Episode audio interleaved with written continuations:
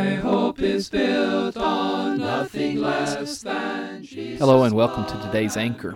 Recently read in the Biblical Archaeology Review of a botanist in Jerusalem who planted a seed, 2,000-year-old seed, from a date palm that was found 30 years ago in Herod's palace in Masada.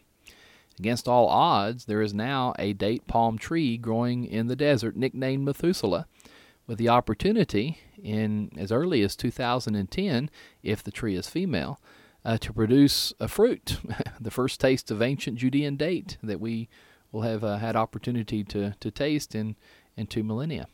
Interesting story, and it got me to thinking about how it is that we can have, in our day, a New Testament church.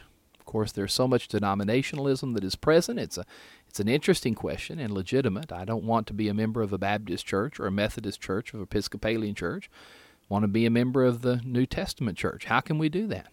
Well, we can plant the same seed. Fortunately, it hasn't been lost. The seed is the Word of God, and as long as we plant that seed, then we can be New Testament Christians and members of the New Testament Church.